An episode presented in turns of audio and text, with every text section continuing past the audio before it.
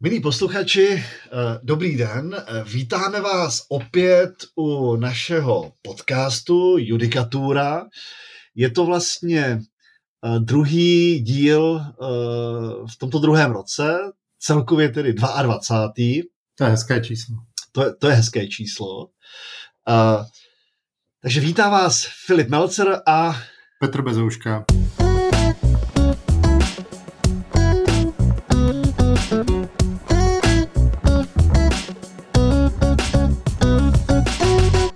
My velmi děkujeme uh, Právu 21 a Honzovi Šlajzovi, že nám poskytují veškerou možnou technickou podporu. Děkujeme i našim studentským spolupracovníkům, kteří nám také pomáhají a pomáhají nám obsluhovat uh, sociální sítě. Takže doufujeme, že se Eh, podaří veškeré ty, ty, ty rozhodnutí a ty spisové značky a tak dál vám distribuovat i tady touto cestou.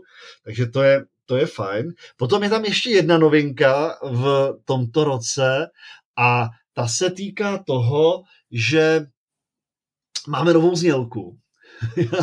což, což asi slyšeli už u toho předchozího dílu. No, slyšel to u toho předchozího, ale já musím jako k tomu říct jednu věc. Jo. Povídej. Já jsem totiž vlastně uh, si myslel, že, protože já se nedokážu poslouchat, jo. Já prostě, já, já se nemůžu slyšet. Takže já jsem v zásadě myslel, že my uh, jako žádnou znělku nemáme. a a uh, tak jsme se vlastně uh, jakoby dohodli uh, na, na, na doplnění a potom mi právě Honza šla, jak, jako říká, no sorry, ale jako my tam jako znělku máme. Takže, takže to jenom dokládá toho, že opravdu já, já sám sebe jaksi nejsem vůbec schopný poslouchat, což jako je uh, hrozný, ne, ne, nemůžu potom kontrolovat, co tam jaksi bylo nebo nebylo. Eh, v, tom, v, těch našich, v těch našich předcházejících dílech, což je, jako docela sranda. Jo. Tak ještě, Ale... že posloucháš aspoň Lucku. Cože? Ještě, že posloucháš Lucku. to musím, hele, to musím. To se nedá nic dělat. Jo. Takže uh, to je taky jaksi uh, skvělé. Tak uh, tam jenom možná říct, protože ten, ten kolega nám tu znělku dělal úplně zdarma, tak ho chceme takhle jako pochválit, poděkovat mu. se David Málek, je to jako mladý, uh, dokonce zpívající multiinstrumentalista z Brna, takže tím tomu jak si děkujeme a já myslím, že je docela fajn že se s tou znělkou budeme celý rok jak si potkávat. Takže tím bych to ukončil a pojďme k případu, kterým se budeme věnovat dneska. Je to případ z oblasti, ke které my se nedostáváme tak často, ale je to škoda, protože to je super důležitá oblast soukromého práva a totiž právo dědické. Já poprosím Petra, aby nám řekl, o čem, se budem, o čem si bude povídat. No, vlastně ono je to takové skryté, protože no, existuje zasvěcení vědí na nejvyšším soudě speciální exekuční senát. A on vlastně v rámci těch svých věcí tak často se dotýká uh, i různých jiných institutů, tu právě z toho dědického práva, tu z postoupení pohledávky a tak dál. A tady právě uh, se řešilo to, co si předeslal, dědické právo. Konkrétně šlo o institut odloučení pozůstalosti. A my si o něm řekneme určitě vše podstatné, jen co zrekapituluju ten skutkový stav, abych vás uvedl do děje, o co vlastně šlo.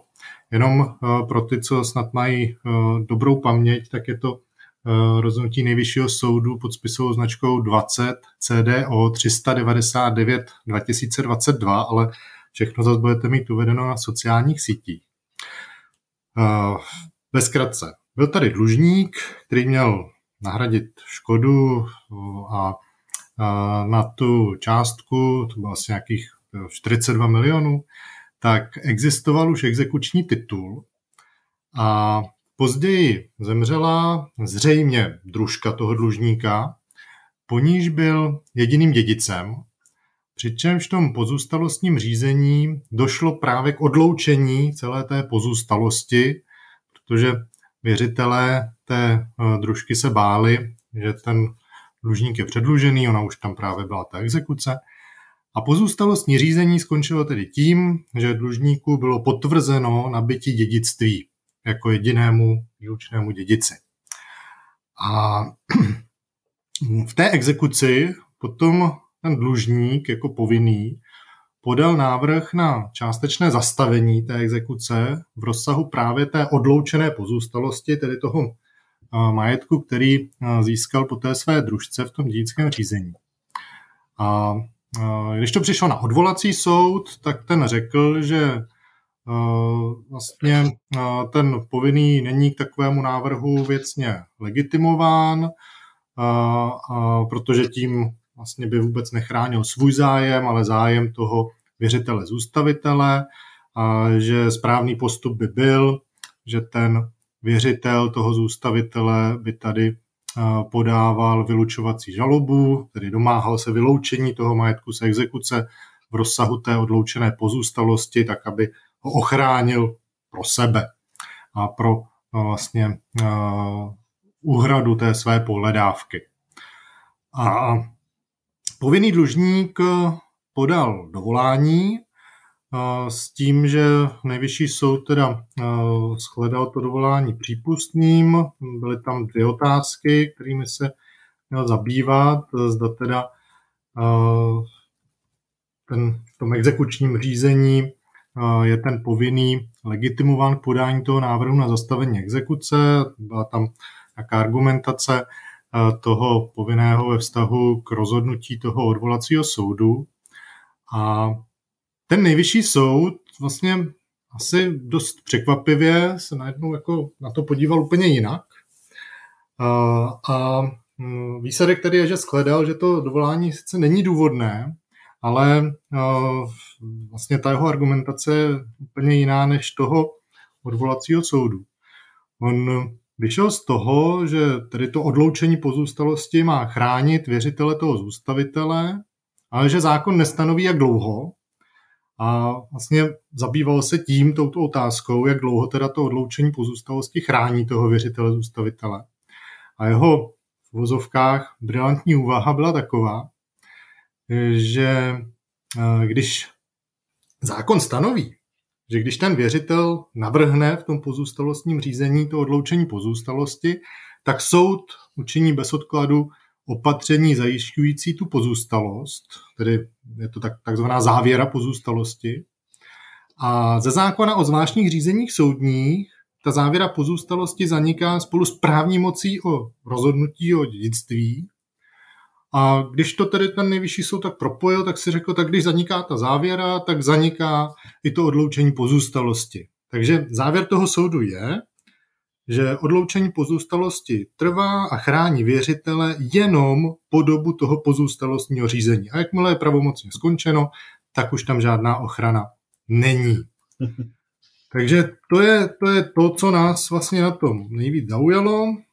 To je o to, o čem se chceme dneska bavit a já teda navrhuji, abychom posluchačům přiblížili, to, to odloučení pozůstalosti je, já to trošku nakousnu v tom, ale je dobré asi začít od píky. Určitě, no hlavně, ehm, když, kdyby se tohle ujalo, tento názor, tak odloučení pozůstalosti jako nemusíme řešit, o čem je, protože vlastně není. Jo. Protože tak. Vlastně, no vlastně tohle totálně popírá jeho účel. Jo. To, je, to, je, to je úplně jako jak, jak to říct slušně, no, nevím. Já, já taky nevím, jako je to prostě zase jedno z těch rozhodnutí, kde nejde ani tak o nějakou jako silnou nějak polemiku s nějakými argumenty, protože to je zase něco jako z úplně jiného světa. Jo. Hmm. A ještě bych tomu jenom dodal, jak my jsme tady často chválili ta rozhodnutí, která třeba jsme z nějakého důvodu třeba mm, se nám v jednotlivostech nelíbila, ale celkově ano, ale chválili jsme třeba tu strukturu a to, jak se vypořádali s jinými názory, které jsou v literatuře a tak dále. Tady zase není vůbec nic. Tady není nic. No. nic. A tam jako ještě, uh, jak to říct, no, uh, je tam, vždycky by se měli jako velmi uh, zbystřit, když uh, v té argumentaci je, že pojmově něco přichází v úvahu nebo nepřichází jo, jo. v úvahu. Jo. Protože uh, to jsou, uh, to znamená a indikuje to čistě formalistickou, často textualistickou, prostě tento typ argumentace, který my možná máme spojený s pojmovou jurisprudencí někdy konce 19. století. Hmm. A znamená to, že eh, ten člověk, který takhle argumentuje, tak eh, a pokud tohle, tak to jádro té argumentace, tak úplně popírá smysl a účel ty právní úpravy. No popírá, ignoruje, prostě ne, nehledí k němu, ke smyslu a účelu a samozřejmě i ta pojmová argumentace má smysl jako, jak to říká hezký ústavní soud, stejně jako jazykový výklad, jako nějaký vstup do pro, jako úvodní přiblížení se k té právní normě, ale nemůže to tím začínat a končit, hlavně to tím nemůže. Jo? A to tam bohužel je. No. Tak pojďme si říct, co to je to odloučení pozůstalosti a pak vlastně uh, uvidíme, uh, jestli tento názor nejvyššího soudu uh, jako odpovídá tomu, k čemu, ta, k čemu to vlastně máme, tento, tento institut. On je vymezený tedy v paragrafu 1709 a, a já jenom přečtu tedy ten, eh, kde se vlastně říkají ty předpoklady, jestli předpoklady je úplně zřejmý, k čemu to slouží. Že jo? Tam se říká, Věřitel, který osvědčí obavu z předlužení dědice, může předtím, než soud potvrdil nabití dědictví, navrhnout, aby pozůstalost zůstala odloučena od mění dědice a byla spravována jako oddělené jmění. A uh, takže musí tam být nějaká obava z předlužení dědice. Takže o co tam vlastně jde? Jde tam o to, že okamžikem, kdy uh, ten dědic nabude to dědictví, tak dochází vlastně k splynutí jeho jmění s tou pozůstalostí, ta, nebo to dědictví, to znamená ta část pozůstalosti, která připadne tomu, kterému dědici, tak se stává součástí jeho jmění. Tím pádem uh, samozřejmě se, se, se aktiva se stávají součástí jeho aktiv a uh, těmito aktivy odpovídá tento dědic i za své dluhy, které, jak si, za které neodpovídá z titulu toho dědictví, to nejsou dluhy, které byly součástí pozůstalosti, ale jeho staré dluhy, tak samozřejmě uh, za tyto dluhy odpovídá i tím nově nabitým majetkem, který nabil vlastně, vlastně tím děděním. Možná a, jenom, když do toho vstoupím velmi, velmi obecně laicky, uh, no, možná jste někdy zažili ten případ, kdy máte jako věřitel, nebo jste zastupovali třeba nějakého věřitele, který má dlužníka a, už tam probíhá nějaká komunikace, kdy je po splatnosti a ten, a ten dlužník říká, no počkejte, teď tady běží dědické řízení, jo, já tam asi něco získám, tak mi ještě posečkejte, já vám to zaplatím. Jo, to je no, ta situace, kdy vlastně on získá nějaký další majetek, který splyne s tím, co doposud měl a může, a může z toho vlastně potom hradit těm svým věřitelům ty dluhy, které má. A teďka samozřejmě pro ty věřitele toho dědice, to je fajn, že jo? Mm-hmm. protože uh, těm tam přibude nějaký, nějaký majetek, ze kterého se budou moct uspokojit, který prostě nebýt toho dědění, tak ten dědic by neměl. Pro ty věřitele toho zůstavitele je to ale riziko, protože do té doby oni měli prostě majetek toho zůstavitele, což byla nějaká majetková podstata, ze které se oni mohli uspokojit. A teďka z ničeho nic hrozí, že a, a ta, ta, ta majetková podstata byla dostačující k úhradě těch jejich dluhů. Jinými slovy, zůstavitel byl solventní a byl prostě měl dostatek majetku na to, aby ty jejich, dlu, dlu, aby ty jejich dluhy, dluhy mohl, mohl uhradit. A teďka hrozí riziko, že tím, jak to, toto jmění splyne s tím jměním toho dlužníka, tak celkově se z toho může stát třeba předlužené jmění. Mm-hmm. A oni z ničeho nic oproti té předchozí situaci, kdy tam měli, kdy eh, majetek dlužníka byl naprosto dostačující, tak jenom aktem dědění hrozí to, že vlastně ten majetek se stane předlužený a oni už si svoje, ty svoje pohledávky nebudou moci uspokojit. Plně. Jo. A k tomu slouží odloučení pozůstalosti, k ochraně těch věřitelů, těch pozůstalostních věřitelů, slouží odloučení pozůstalosti, aby oni mohli tomuto spinutí zabránit a aby teda byly zpravovány jako oddělené jmění, to je to, co se v tom Německu jako říká to Sondervermögen, uh, což je úplně super. My jsme nedávno jako se s Katkornoskou bavili vlastně, jak to překládat do češtiny a právě jsme objevili ten termín jako oddělené jmění proto. Uh, někdy se chtělo jako říct autonomní mění a tak dále, což je nesmysl, jo, ale oddělené mění je úplně super termín a je to legální termín, jak tady teďka hezky vidíme. Takže spravuje se jako oddělené mění. To znamená, že uh, ten věřitel toho dlužníka by se neměl primárně uspokojovat z tohohle z toho majetku, ale ti věřitelé tohoto majetku, jako by to bylo vlastně nějaký svébytný majetek, samostatně odděleně se spravující majetek, tak se mají primárně uspokojit z tohoto majetku. A teďka, co nám řekl, co nám řekl ten nejvyšší soud? On řekl, že tato ochrana těch věřitelů, těch, těch pozůstalostních věřitelů, pak se může ještě říct o tom, kdo to ten pozůstalostní věřitel vlastně je. Jo. Uh-huh. A protože tam se neříká, jak si pozůstalostní věřitel, to říká věřitel, jo? takže uvidíme, že vlastně kdo to vlastně všechno může být. A uh, uh, vlastně ten soud nám říká, že ta ochrana trvá jenom do skončení dědického řízení, jenom do potvrzení vlastně toho dědictví. Poté ta ochrana končí. Jo? Uh, říká, ochrana věřitele v jehož prospěch došlo k odloučení pozůstalosti a jež plyne z existence usnesení o odloučení pozůstalosti, po ukončení pozůstalostního řízení rovněž zaniká. Jo. A teďka, OK, jak to teda bude prakticky fungovat? Tak máme průběh uh, toho, toho, toho pozůstalostního řízení. Máme tam nějakého věřitele toho, uh, toho dědice může v tuhle tu chvíli se ten, a prakticky, z toho, jako z toho praktického hlediska, může on se teďka uspokojit z toho, z té pozůstalosti? No, prakticky, Asi úplně ne, že jo? Prakticky bude čekat, že jo? Ten exekutor prostě jako ještě nemá potvrzený, že on opravdu je tím dědicem. On vlastně musí čekat do okamžiku, než je tam nějaký usnesení o tom, kde se řekne, ano, tadyhle Franta Vomáčka je tím dědicem, ten dlužník je opravdu tím dědicem. A teprve v tomto okamžiku ten exekutor se může vrhnout na, eh, na ten majetek, který se nachází v té pozůstalosti.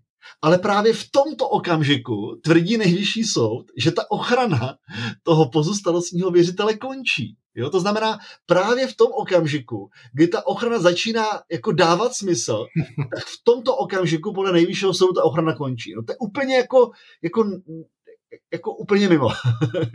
Aby samozřejmě ten exekutor mohl teoreticky do toho vstoupit i během toho pozůstalostního řízení, ale prakticky to žádný neudělá, eh, protože to sebou přináší jenom další problémy. On se vyčká skutečně na to potvrzení, na to rozhodnutí, eh, kdy bude mít černé na bílém, že ten dlužník opravdu nabývá ten majetek.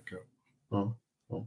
Jo, tam možná k tomu, jestli může nebo nemůže, k tomu se budeme bavit ještě, ještě k té druhé části, protože tam je jako vedlejší otázka, která nesouvisí s tím rozhodnutím toho, toho nejvyššího soudu, ale je tam jak akcentovaná jakoby v tom rozhodnutí toho odvolacího soudu, byť jako vedlejší, jenom opravdu vedlejší otázka, jak se, a souvisí s tím, jak se vlastně nabývá dědictví. Tak si možná potom řekneme, jak se vlastně podle nového práva nabývá dědictví, jaký na to jsou názory a, a to souvisí i tady právě s tím, jestli může už vlastně předtím nebo nemůže předtím. Je, vlastně. vlastně ze všeho toho, co říkáš, tak vyplývá, že opravdu teprve po pravomocném skončení toho pozůstalostního řízení eh, má smysl mít tu odloučenou pozůstalost. Ano, přesně no. tak, přesně. Teprve teď to začíná dávat nějaký smysl a nejvyšší co říká, teď to končí. to je úplně taky... Jeden notář říká, jako když uh, si nějak se, jako, se bavili o tom, do jaké míry uh, se to dělá nebo nedělá, protože to odloučení pozůstalosti, kdo je tím věřitelem, si možná můžeme říct. Jo. To nejsou jenom věřitelé, věřitelé uh, jako toho zůstavitele, ale Přesně to tak. jsou například i věřitelé, kteří to nepominutelní dědicové.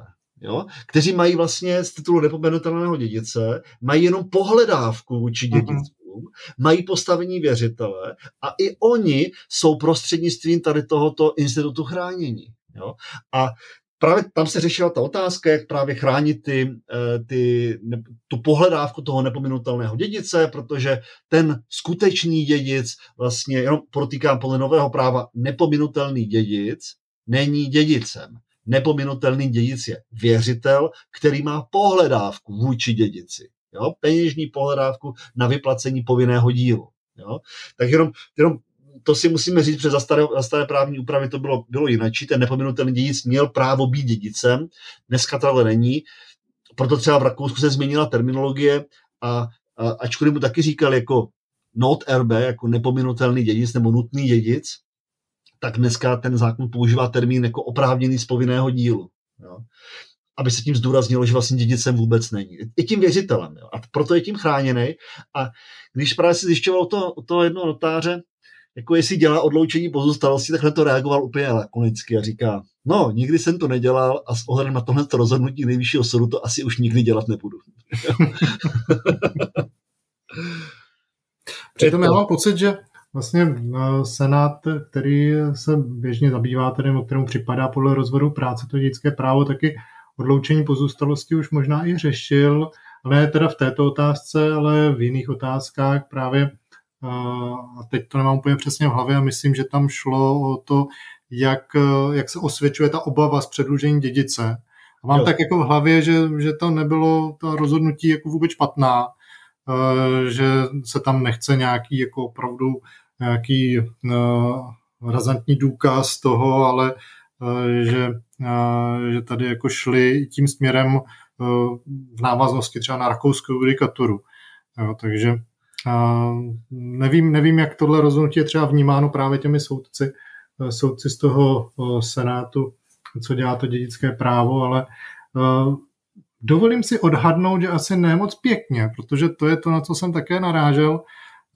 Když se totiž podíváte do literatury, která byla publikovaná k této otázce, minimálně do komentářů, tak eh, oni to sice nějak jako výrazně nerozvádějí, ale eh, ve všech třech se vlastně můžete dočíst, eh, ať už je to waterscoover, bílý back, jednosvazkový back, tak se můžete dočíst, že ta odloučená pozůstalost je tím odděleným, odděleným souborem majetku až do té doby, než bude tedy ten věřitel uspokojen. Ono to eh, je velice jako lakonické sdělení, chce to k tomu doplnit asi nějaká další věci, ale, ale nikde nenajdete podporu pro ten závěr, co dal ten nejvyšší soud v tomto rozhodnutí.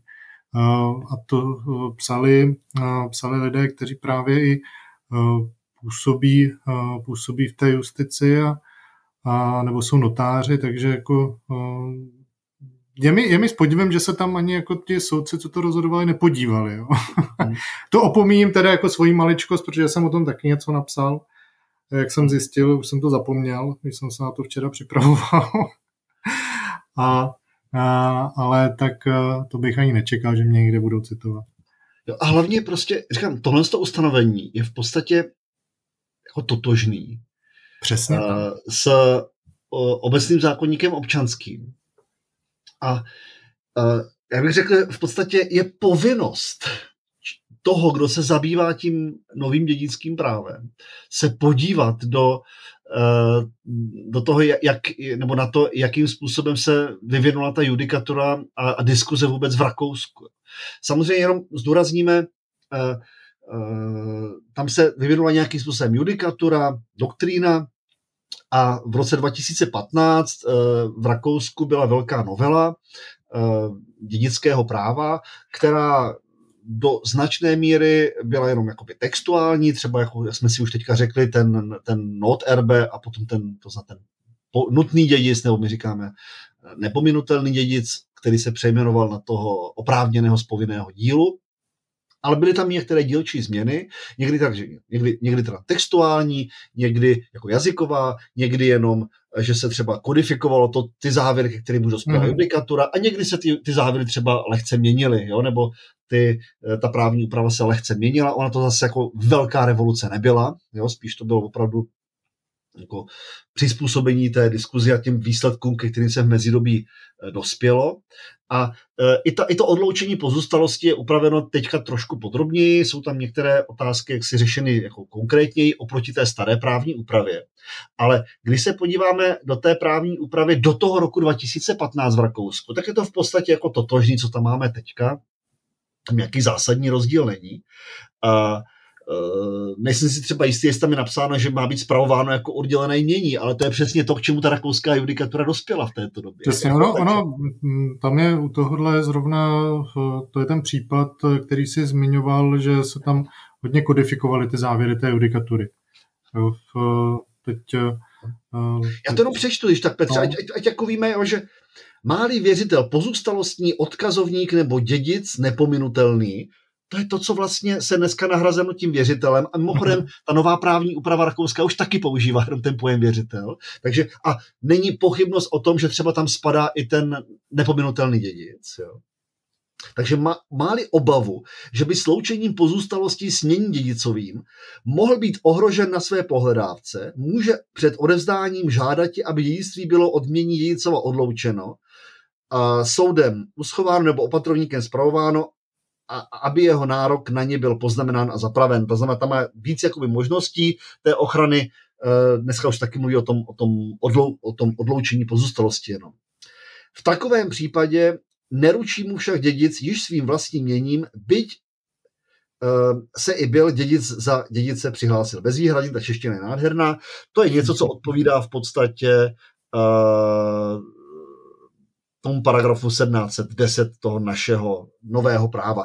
Je to v podstatě stejná úprava, co jsme měli za OZO, akorát je jakoby uspůsobená jazykově moderní češtině. Mimochodem na tom je docela vidět, že takové ty námitky, že se vlastně přebírá stará čeština, jako občas jsou relevantní v tom novém občanském zákonníku, bych řekl výjimečně, ale z pravidla na tomhle příkladu je to dobře vidět, tam prostě ta tendence to přeformulovat do nějaké normální moderní češtiny jako byla úplně yeah, jako to, jasná. To díly, to je jako krásně vidět. Ale obsahově je to v podstatě stejný. Takže je dobrý se podívat toho Rakouska.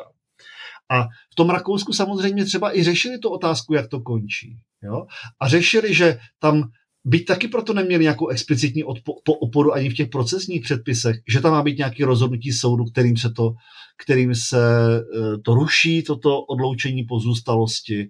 Jo, v situaci, ty to Petře, Petře píšeš v tom komentáři, jo, že to je, když je to, když uh, pomine ten důvod, nebo když se ukáže, že ten důvod od počátku nebyl, tak je možné vlastně to, to zrušit. Je to tak, no. Nebo když tam bylo poskytnutí nějaký dostačující zajištění, nějaká dostačující jistota, tak také pro ty, pro ty věřitele, tak eh, tohle to může být zrušeno. Jo. Je to, prostě já jak je možné, včera, že se na to nepodívali ti lidi, kteří tady tohle psali? Já, já včera velmi rychle jsem si vlastně do vyhledávače na judikatury v Rakousku hodil právě ten paragraf, ať eh, se podívám, vyjelo mi k tomu 118 eh, rozhodnutí, kterých, a teď já nevím, je to 8, kolik ty teďka citoval, to je 800... 12. 812, paragraf v OZO nebo v ABGB a a jenom, jenom jsem tak jako zrakem jel na ty právní věty, co jsou tam rychle, jako, nebo částky výnětky a hned u pátého řádku jsem narazil právě na rozhodnutí, které říká, odloučení pozůstalosti má být v zásadě zachováno, dokud nebudou uspokojeny nebo zajištěny pohledávky oddělených věřitelů, jo, což je to východisko a samozřejmě uh, to je judikatura, která tam je už desetiletí. A uh, je velice jednoduché si to zjistit. Hmm. Hmm. Jasně, pěti minut jsem to měl, jo. Ne, to je úplně jako opravdu. A teďka ještě možná na jeden argument se pojďme podívat. No vlastně na, ne, na, na, na, na, a na jediný argument. A v úzovkách argument. Jo. A totiž, jak jsi to říkal, že uh, Zákon samozřejmě počítá s tím, že eh, v okamžiku, kdy se někdo domáhá oddělení pozůstalosti, tak se provede, provede ta závěra pozůstalosti. A zákon potom říká, že ze zákona, že ty účinky té závěry pomíjí právní mocí rozhodnutí o dědictví. A teďka z toho ten nejvyšší soud dovodil, že jednu vět, jedna věta, taky asi můžu přečíst, pomíjili závěra jako jeden ze zásadních účinků spjatých s odloučením pozůstalosti je na místě uzavřít, že nemá nadále trvat ani odloučení pozůstalosti. Tak to je argumentace teda jako opravdu jako, jako, jako hrom. Jo. Za prvé, logicky to z toho neplyne, a teologicky už vůbec ne. ne jako ne, nevím, kde na to přišel prostě. Jako, ale... zase, pojďme se, zase, proč se sakra nepodívali do toho, do toho starého našeho práva, ze kterého tohle to všechno je, převzatý? Měli, měli jsme za starý úpravy taky odlouč, eh, teda závěru. No měli, akorát jsem tomu říkal jinak, jo. Říkalo se tomu, myslím, zapečetění nebo, hmm. nebo jaký byl ten termín. Jo. A, a, a asi to, ta provázanost tam byla úplně stejná jako dneska. A proč, jim, proč my ji tam máme? Jo, proč to tam je? Co to znamená to dneska závěr a dřív zapečetění pozůstalosti? V podstatě se to má jaksi zakonzervovat, ale to není samo, samoučelný, to má jeden efekt a ten efekt spočívá v tom, má se provést soupis. Jo? Ostatně, když se podíváme na tu, na tu úpravu té závěry pozůstalosti, tak eh, uvidíme vlastně, že ona je upravena i systematicky, bezprostředně před tím soupisem. Jo. To je, prostě má se udělat, má se to prostě jakoby zaš, zašpérovat, uzavřít, provést soupis, aby bylo zřejmé, co tam vlastně je. Aby bylo teda zřejmé i to, jaké, jaké, to, jaké má být to odloučené mění. Jo. To oddělené mění. Jo. To je ten účel. A pak je logicky, že prostě se provede ten soupis, no a pak se, se potvrdí dějiství, ale pak už jako ne, nemá důvod aby ta, ta závěra tam byla, pak se samozřejmě ruší, protože zoupis je, zoupis je provedený. Jo. Jo, tak, a, ta provazba, a ta provazba na to odloučení pozůstalosti, tak samozřejmě tam to má význam ve chvíli, kdy já podám návrh jako ten věřitel a ten soud vlastně teprve začne si zjišťovat, jestli tedy ty podmínky jsou, tak je jasné, že jako předběžně ta závěra se udělá, což jako no, musí, musí si říct, jo, teď, teď teda jako to zašpéru, jak Zesky řekl, zjistím si to, udělám ten soupis, aha, podmínky jsou splněny, tak usnesením rozhodnu o tom, že se odlučuje pozůstalost a ta závěra dál už s tím pak nesouvisí nějak, jo, to, ta, ta se samozřejmě ty účinky jo, poté, zruší. Je, za té staré právní úpravy to ještě bylo úplně do očí bíjící, jo, protože tamto dědictví se vlastně nabývalo až tím odevzdáním. Jo, potom mm-hmm. si za chvíličku řekneme, jak, se vlastně, jak je to asi dneska, což je mimochodem docela sporná otázka.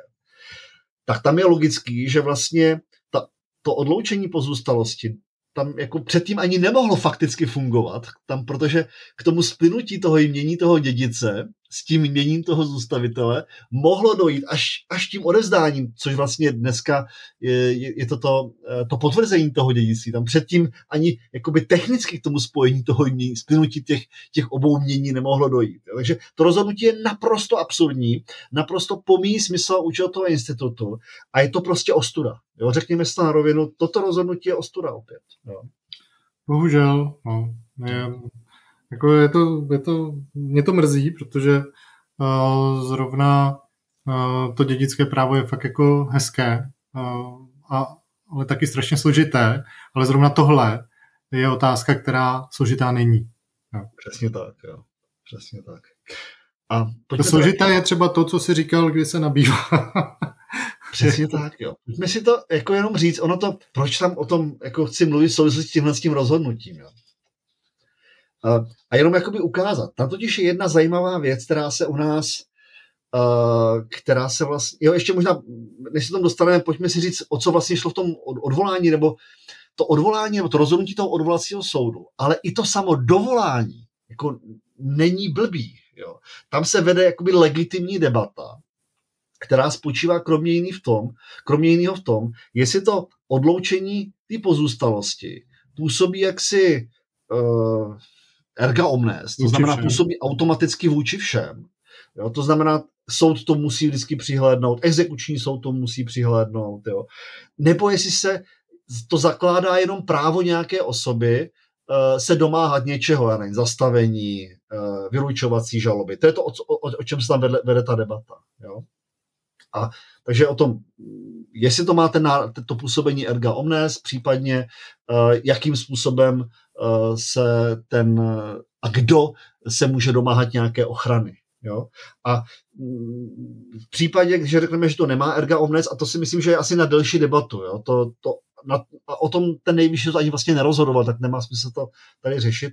Ale uh, pokud by to nemělo působení erga omnes, tak je úplně také naprosto správné rozhodnutí odvolacího soudu v tom, že pak to nemůže jít na návrh povinného, pak tím aktivně legitimovaný musí být ten, v jehož prospěch to odloučení je uh, jaksi uh, uskutečněno, to znamená, to je ten, ten pozůstalostní věřitel. Přesně tak, půjde se tou klasickou vylučovací žalobou a ten věřitel si tohle bude muset samozřejmě ohlídat a, a, a sám, sám proti tomu brojit a, a, a, protože to je, on chrání ten svůj zájem. Tam jako je krásně, krásně právě ten odvolací soud tam zdůvodnil a argumentoval ve prospěch těch svých závěrů.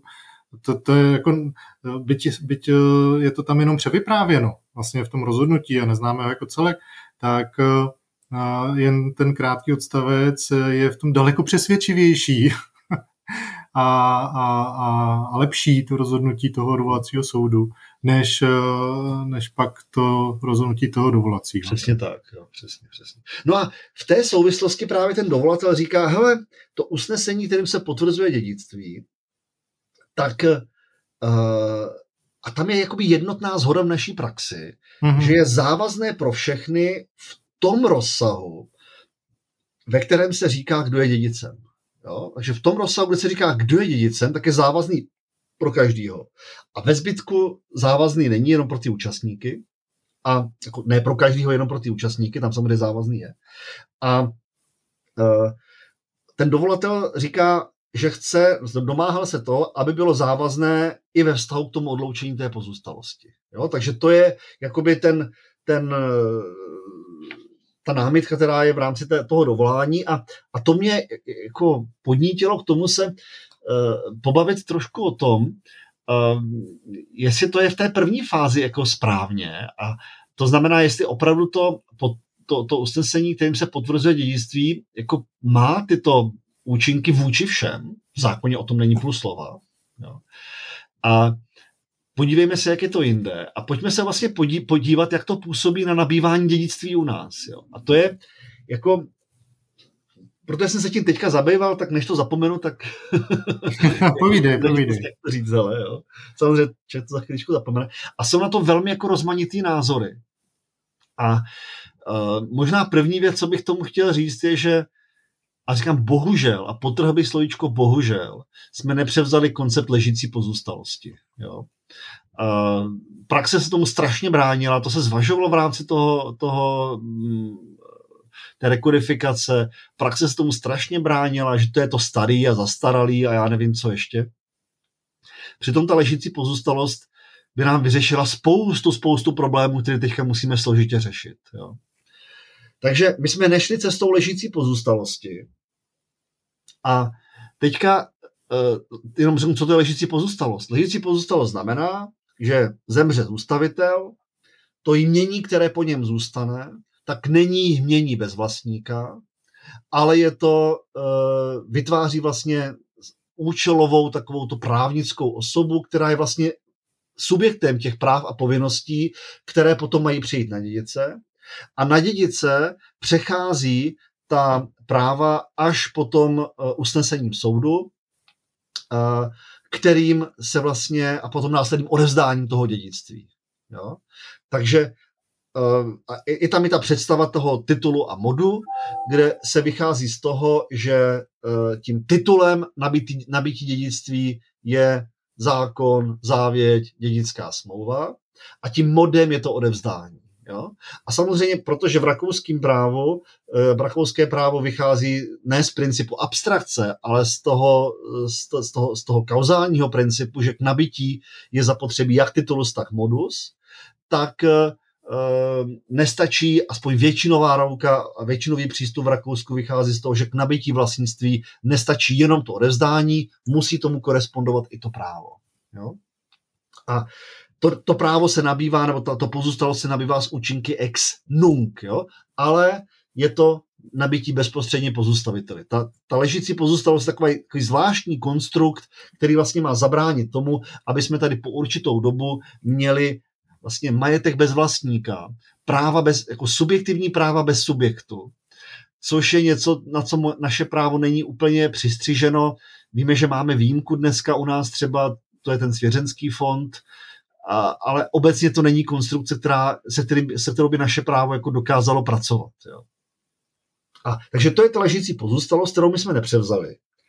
A, a teďka, jak to teda u nás je? Jo? ono to bylo mimochodem sporný za starý právní úpravy. Když se podíváme do zákona, tak zákon nám neříká, k jakému okamžiku se nabývá dědictví. On jenom říká, k jakému okamžiku se nabývá dědický právo. Dědický právo se nabývá nejdříve smrtí zůstavitele, nabývá se smrtí zůstavitele. A uh, to, že dědictví se nabývá, i dědictví se nabývá, nejenom dědické právo. A dědické právo je právo na pozůstalost. Jo? Hmm. Právo na nabití pozůstalosti nebo části té pozůstalosti. Tak eh, se argumentoval, a i důvodová zpráva to říká, že to je z toho důvodu, že se může nabývat později. Jo? A je to pravda, takže nejenom smrtí zůstavitele, a i později. Typicky to bude v případě eh, svěřenského nástupnictví. Jo, mimochodem zajímavé je to, i když máme tu právnickou osobu, která je teprve ve stádiu založení a vzniká později a není to nadace, tak uh, i tam vlastně by to asi mělo fungovat něco jako svěřenský nástupnictví. A takže to dějství můžeme nabít i později, nejenom smrtí zůstavitele. Proto se to nakonec vypadlo z toho zákona. Ale teďka k jakému okamžiku se nabývá? A pojďme si říct jakoby ty modely, které přichází v úvahu. První model je, a od, od, odhledneme od toho svěřenského nástupnictví a tak dále, že se nabývá smrtí zůstavitele. To znamená, okamžikem smrti zůstavitele uh, dochází k nabití té pozůstalosti. A tady já možná rovnou, abych to ne, abych doktor Spáčil, že jo, předseda 22. senátu, toho vlastnického senátu, s doktorem Šešinou, že jo, jako významným notářem, napsali článek, kde velmi dobře analyzovali hmotně právní úpravu. Jo. A dospěli k závěru, že a podle mě z hlediska hmotného práva naprosto přesvědčivým, že, vla, že okamžikem smrti zůstavitele nabývají dědicové dědictví, nabývají pozůstalost, s tím, že uh, v počátku tam vzniká zvláštní forma spoluvlastnictví, takzvané společenství mění. Mimochodem, uh, zákon to explicitně, když se pojáme do úpravy toho společenství mění, tak ten zákon to tam říká, jak, si, uh, jako naprosto naprosto explicitně, že jako jeden z typů toho společenství mění je právě společenství dědiců, jo, paragraf 1236. Uh-huh. Jo? A to společenství dědiců nemá smysl v jinou dobu, než právě v tom dobu od smrti do, do potvrzení. Jo? A potom máme to rozhodnutí o potvrzení a tím vlastně eh, se to, tento, tento zvláštní druh spoluvlastnictví přetváří, když je tam více dědiců, když tam je jeden dědic, tak se nemění vůbec nic. A když tam více dědiců, tak se přetváří buď to do toho, jak se to rozdělí do individuálního vlastnictví, anebo do podílového spoluvlastnictví, pokud by to bylo potvrzeno podle podílu. Jo? A, ale z účinky ex, ex nunc. Jo? Z účinky ex nunc. To je to, co tvrdí uh, tito, dva, uh, tito dva autoři, jako významní, významní praktici plně respektovaní. A problém trošku, z toho dovozují následující. Například po dobu, po dobu toho uh, dědického řízení, respektive toho pozůstalostního řízení, jsou spoluvlastníky ti dědicové a mají tím pádem vůči třetím osobám, mají vlastnickou ochranu, mají negatorní žalobu, vindikační žalobu. Jo, a to je ten praktický jakoby, důsledek, který je podle mě strašně důležitý. Jo. Trošku toto řešení má jeden problém, a to je procesní úprava. Mimochodem, proces tady je absolutně jako, jako nešťastný. Jo. To, to, to, no. Uh, ten proces totiž říká v zákon o zvláštních řízeních soudních v paragrafu 185, že soud potvrzuje ke dni nabití, ke dni smrti zůstavitele. A dokonce, že ty účinky soudu jsou ke dni smrti zůstavitele, i když se týkají právě toho rozdělení. Jo. A na to, a tam je, tam je myslím, jako trošku problematická ta část toho, toho čemu dospívají ten spáčel se, šin, se Šešinou. Oni říkají, hele, tohle musíme brutálně redukovat. Tam musíme provést brutální teologickou redukci, že to v podstatě dopadá pouze na případy, kdy tam máme jenom toho jednoho dědice. V ostatních případech ten 185 takhle fungovat nemůže. Ten, jo, pak to může mít účinky jenom ty účinky ex nunc. Tam mám s tím trošku problém, tam si myslím, že Uh, byť je to, jako, je to hrozně nešťastný řešení legislativní. Jako fun, je to opravdu to špatně, jo, co ten 185 z se má. Ale je to tam. Když si podíváme do důvodovky, je to chtěný. Já se bojím, že tam je vědomá mezera v zákoně a že prostě že se přesto tím dotváření práva nedostaneme. Že hold prostě takhle blbě to v tom zákoně opravdu je. Takhle blbě to ten zákonodárce chtěl. A bohužel to takhle musíme respektovat. Jo. To znamená, ze vším souhlasím, co ten spáčil s tím, s tím uh, Šešinou tam říkají, s jedinou tou výhradou, že prostě to rozhodnutí soudu má potom účinky ex, ex tung, uh, což má obrovský, jako, jako přináší obrovskou právní jako pra, nejistotu. Jenom, jenom vezmu jeden příklad, jo, aby to bylo zřejmé, jak je to blbý tady tohle řešení. Součástí pozůstalosti bude barák. Z baráku v průběhu pozůstalostního řízení spadne taška, protože nějak objektivně vadný ten barák, nebo tam se ulomí římsa. E, nebylo to tím, že by tam ten aktuální správce pozůstalosti, že by tam dělal něco špatně, prostě tam byla vada toho baráku, která nebyla zjistitelná spadne Římsa, někoho to zabije. Kdo odpovídá za škodu? 1938 vlastník. Jo, OK, dobře. Kdo je vlastníkem? No tak vlastníkem jsme řekli, jsou ty dědicové. No tak dobře, tak budou odpovídat ty dědicové. Ale když to, eh, eh, když eh, to bude mít účinky extung, tady tohle rozhodnutí, tak už od počátku byl vlastníkem jenom ten dědic, který se nakonec vlastně tím dědicem stal, kterým to nakonec bylo tato konkrétní věc potvrzena. A to mohla být osoba, která třeba byl jako měl menšinový podíl v rámci celého, spolu, v rámci eh, celého společenství dědiců, v rámci, jo, neměl žádný reálný vliv třeba na zprávu té pozůstalosti.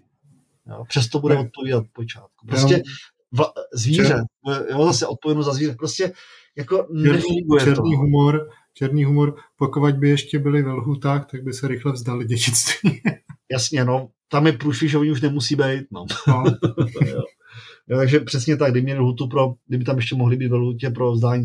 Prostě jako přináší to tyhle ty velké problémy, namísto toho, aby ta odpovědnost byla na ty, kteří v daném okamžiku jako byli ti spoluvlastníci, který mohli na to nějak reagovat. Jo, třeba to bylo, nebo třeba by to mohli nějak zabránit, nebo, nebo no já jsem řekl, že to se nebylo zjistitelné, ale třeba mohli udělat nějaký, nějaký opatření, které přesahují tu běžnou, obvyklou péči, kterou vyžadujeme a, a, a tou mimořádnou péči by tomu byli schopni zabránit. Jo, každopádně prostě je to, je to, je to mimořádně nešťastný tady tohle. A ono je to i ve stavu k tomu poškozenému, protože najednou tam bude mít eh, tady měl to nějaké společenství, kde to mohlo být třeba eh, nějaká pasivní Eh, pasivní solidarita, najednou tam bude mít jednoho, že taky je, může být problém v tomto směru. Jo? Je to tak, jo. je to prostě, je to, je to, je to velmi nešťastný. Jo? A hlavně vytváří, vytváří nám to, my asi dokážeme ve výsledku potom nějak vyřešit, jo? ale vytváří nám to problémy, které jsou jako velmi, velmi problematické. Jo? A zbytečně, úplně zbytečně hlavně. Jo? A ale hol to tam takhle je prostě, tak já si myslím, že se přes to úplně nedostaneme. No. A teďka uh, pojďme se podívat, jako, jak to souvisí s tím, s tím, co jsme se řekli o, tom, o těch účincích toho rozhodnutí. Jo. Uh, takže tohle je to naše postavy, naše právo. Jo. Že uh, uh, znova můžeme se ptát, a co když ten soud to potvrdí někomu, kdo nemá dědický právo? Takhle asi se. Jo. Co když soud potvrdí dědictví někomu, kdo nemá dědické právo, tomu nepravému dědici. Jo. Na to i v tom Rakousku mají jednoduchou odpověď a říkají většinovou, jo, menšinový názor je jiný, ale většinová odpověď říkají, no, máme nauku o titulu a modu, aby nabyl vlastnický právo, musí tam být jak titulus, tak modus, tady má jenom modus, nemá tam ten titul, nestává se vlastníkem. Vlastníkem nadále zůstává ležící pozůstalost. Jo? Tohle je jakoby jejich řešení. A my jsme odmítli dokonce systém ležící pozůstalosti, to znamená, že by to, to, to, ten akt té veřejné moci byl tím konstitutivním aktem k nabití vlastnického práva. U nás se teda nabývá už, jak se říká, ipso jure, jo, sam, samotným právem smrti toho, toho zůstavitele. A, a, ale kdyby jsme tohle to akceptovali, tak v podstatě nejenom, že to rozhodnutí soudu je tím Ehm, bude fungovat stejně, prakticky stejně, jako by to byla vlastně ta hmotně právní skutečnost pro nabití vlastnictví. Ale dokonce i bychom překročili ten princip tradice, eh, pardon, princip, ten, ten o titulu a modu a šli bychom k abstraktnímu principu, který abstrahuje od toho titulu a řekli bychom, že k nabití vlastnictví stačí jenom samo o sobě to, to, eh, to rozhodnutí soudu. Jo, jinými slovy, že vlastníkem se stává ten eh, nepravý dědic, i když vlastně mu nesvědčí dědický právo. Jo?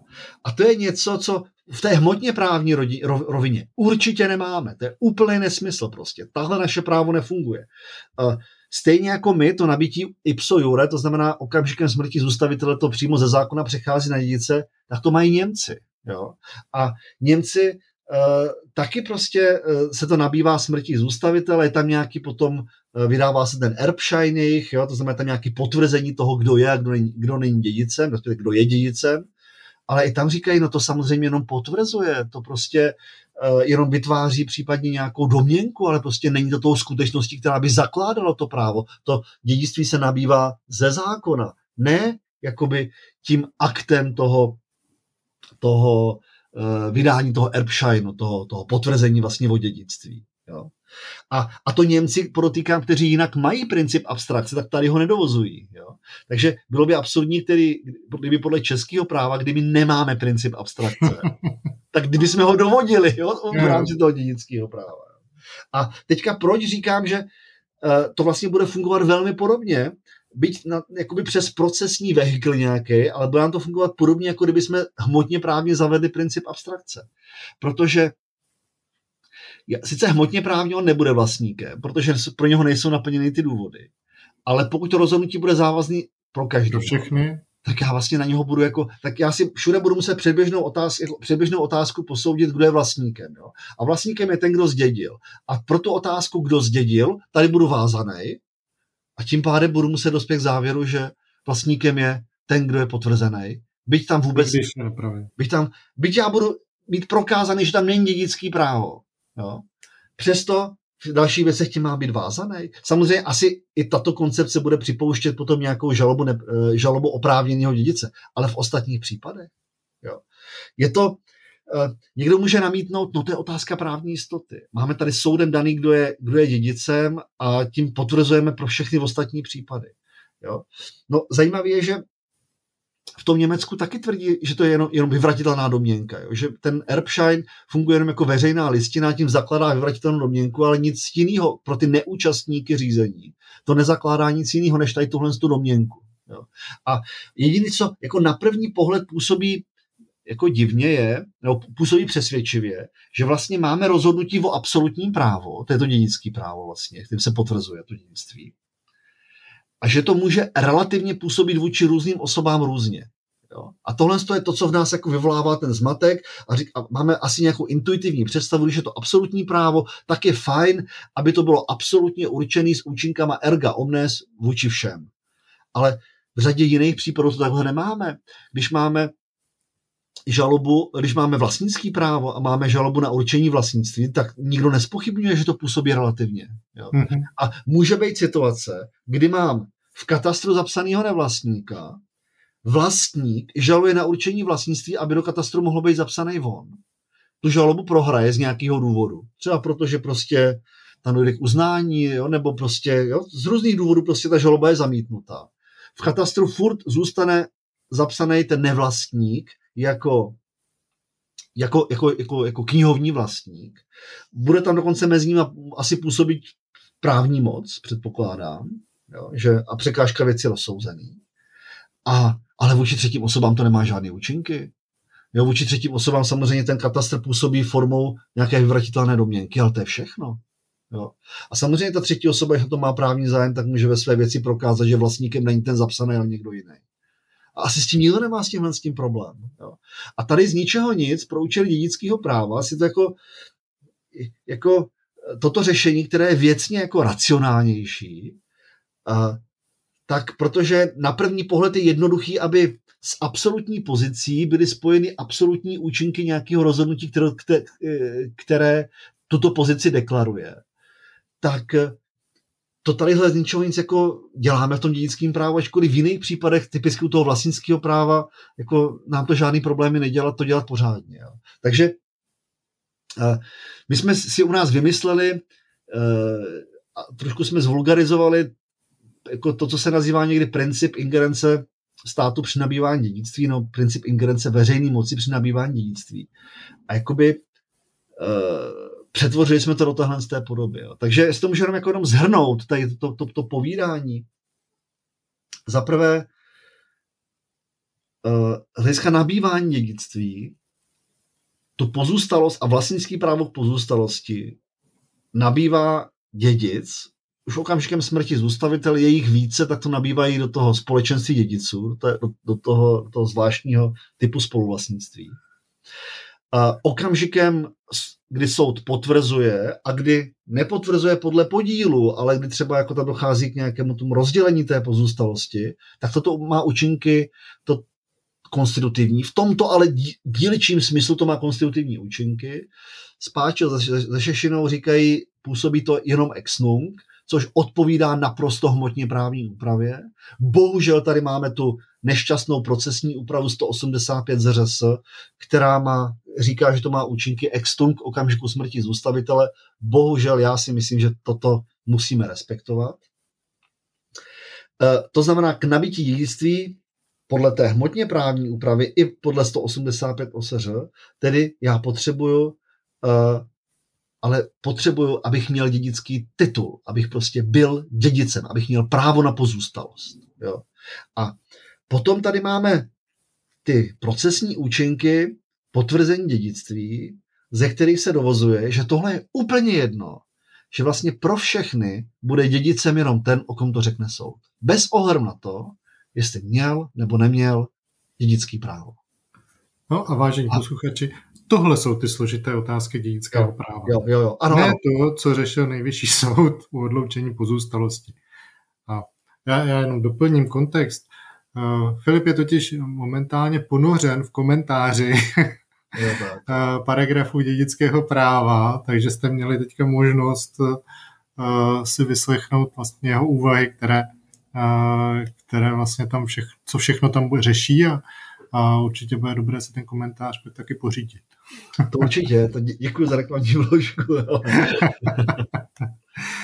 Dějský právo je strašně zajímavý, je opravdu strašně zajímavý.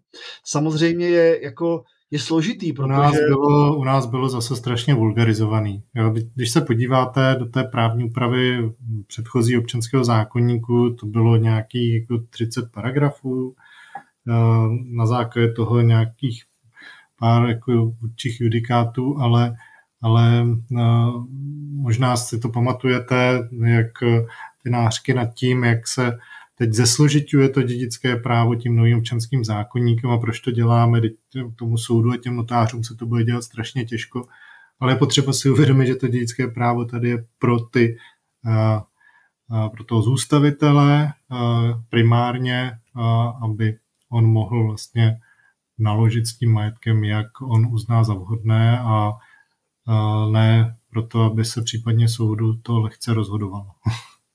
Ale to neznamená, jak se ukázalo, že té právní úpravě nemáme, nemáme také nějaké mezery. Byť jsem rád, že vlastně největší problém je v tom procesu, v tom paragrafu 185 RS,